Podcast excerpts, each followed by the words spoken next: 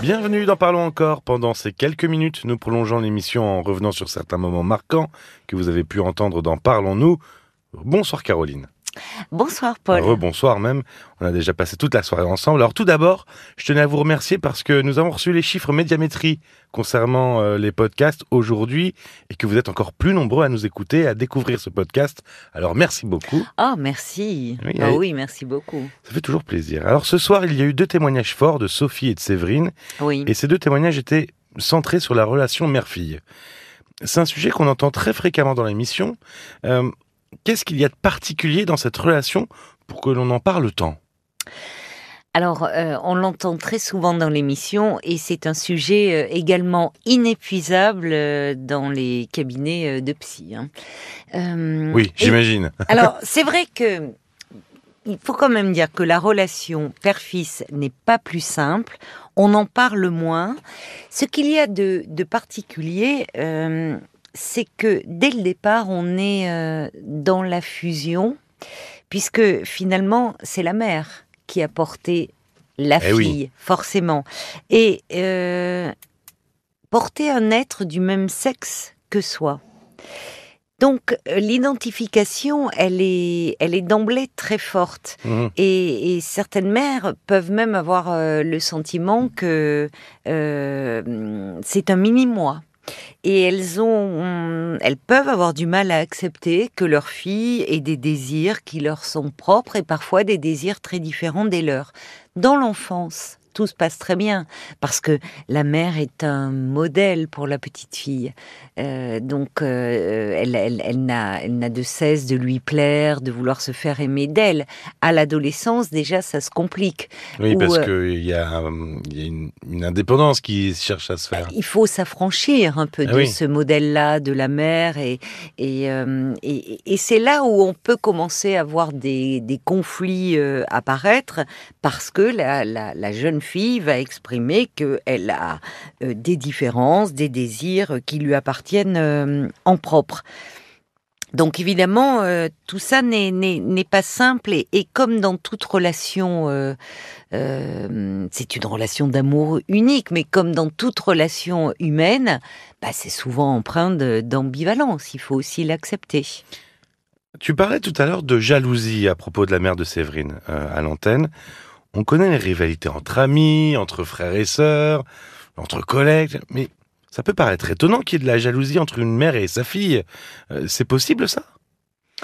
Oh ben non seulement c'est possible, mais bien sûr, oui, euh, ça, ça existe. Parce que, euh, encore une fois, il y a de l'ambivalence dans toutes les relations humaines. Donc, euh, il peut y avoir beaucoup d'amour, un amour incommensurable, et en même temps de la jalousie. On le voit notamment quand certaines mères, quand elles voient leur fille éclore s'épanouir au moment où elles deviennent jeunes filles, où elles se rendent compte que dans la rue, c'est plus sur elles que les regards se tournent, mais vers leur fille.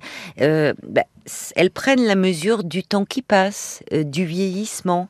Donc euh, là, il y a quelque chose qui, pour certaines mères, peut être un peu douloureux, et notamment sur des, des mères qui sont des femmes et qui ont été elles-mêmes des filles, euh, qui sont en, en questionnement sur, sur la féminité. Et en fait, pour comprendre ce qui est en jeu dans la relation mère-fille quand elle est en souffrance, hein, notamment euh, ce que l'on a entendu ce soir, oui, vraiment, pour le euh, coup, c'est des relations qui très se passent dur. Pas bien, oui, oui, oui, oui, oui, vraiment, c'était très dur. Euh, il faut se pencher aussi sur euh, ce qui a été transmis dans les générations précédentes et du point de vue de la féminité, parce que euh, il y a encore des, enfin, les mères sont avant tout des filles qui ont besoin, parfois chacune à leur manière, de résoudre les problèmes qui les retiennent à leur euh, propre mère. Et c'est pour ça que il, peut être libérateur pour une fille d'entendre tu n'as rien à voir avec cette histoire avec ta grand-mère quand c'est conflictuel, euh, parce que se voir mêler pour une fille à des problèmes qui ne la concernent pas, est souvent l'une des raisons pour laquelle la fille se plaindra de sa mère plus tard. Parce que les filles, elles sont beaucoup dans la réparation quand elles sentent leur mère en souffrance, dans leur histoire, dans leur histoire de fille, mais aussi parfois dans leur histoire de couple, parce que euh, il y a des mères euh, qui sont malheureuses en tant que femmes, dans leur couple et qui peuvent euh, du coup transmettre une mauvaise image des hommes euh, à leurs filles, dire euh, les hommes on ne peut pas compter sur eux, ce sont des lâches, ils abandonnent. Et évidemment, tout cela va peser sur la façon dont les filles vont envisager leur vie amoureuse. Tout à l'heure, tu parlais de mini-moi un petit peu pour euh, la fille. Euh, Euh, La Est-ce- mère qui peut concevoir sa Voilà, fille comme ça. un mini-moi, un peu comme une extension d'elle-même. exactement. Est-ce que finalement, euh, reprocher quelque chose à sa fille, ça peut être aussi une façon de se reprocher quelque chose à soi? Oui, il y a, il y a des mères qui, euh, en fait, sont, sont en souffrance dans, par rapport au féminin, finalement.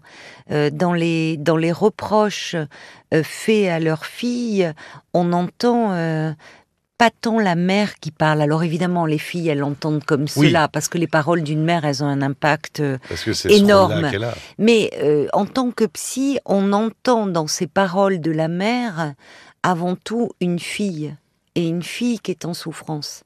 Une fille est en- qui est en souffrance parce qu'il y a quelque chose qui, du côté de la transmission de la féminité, a fait défaut. Alors, c'est pas si simple parce que la féminité, qu'est-ce que c'est? Ça pourrait faire l'objet d'un vraiment d'un débat. Oui. Il n'y a pas une façon d'être femme, évidemment. Il Oui. y en a de Euh, multiples. Mais parfois, la féminité est, est entravée, est ligotée et est dénigrée. Hein, on le voit encore euh, dans, dans, dans certaines familles, et puis, et puis mm, à il y a encore euh, quelques années, enfin, générations de cela, euh, un garçon, on attendait l'arrivée d'un fils dans une famille. Et parfois, quand c'était une fille, euh, tout le monde un peu détournait le regard Bah, et ce s'en prenait à la mère. C'est ce qui s'est passé avec Séverine, Eh ben, bien qui était la première et qui et était oui, une fille. qui en tant que fille a été dénigrée. Alors, justement, pour des, des filles comme Sophie, Séverine, euh, quels conseils tu on pourrais apporter pour apaiser les relations euh, avec sa mère? Je, pense qu'il faut vraiment en parler. Il faut pas rester dans une telle souffrance. euh, euh, que ça soit, alors Séverine, qui pour elle c'est très dur parce que le fait, la séparation avec son mari euh, la ramène à tout ce manque d'amour. Euh, elle ne s'est pas sentie aimée de sa mère. Mm. Donc le désamour de son mari la ramène à son à son enfance.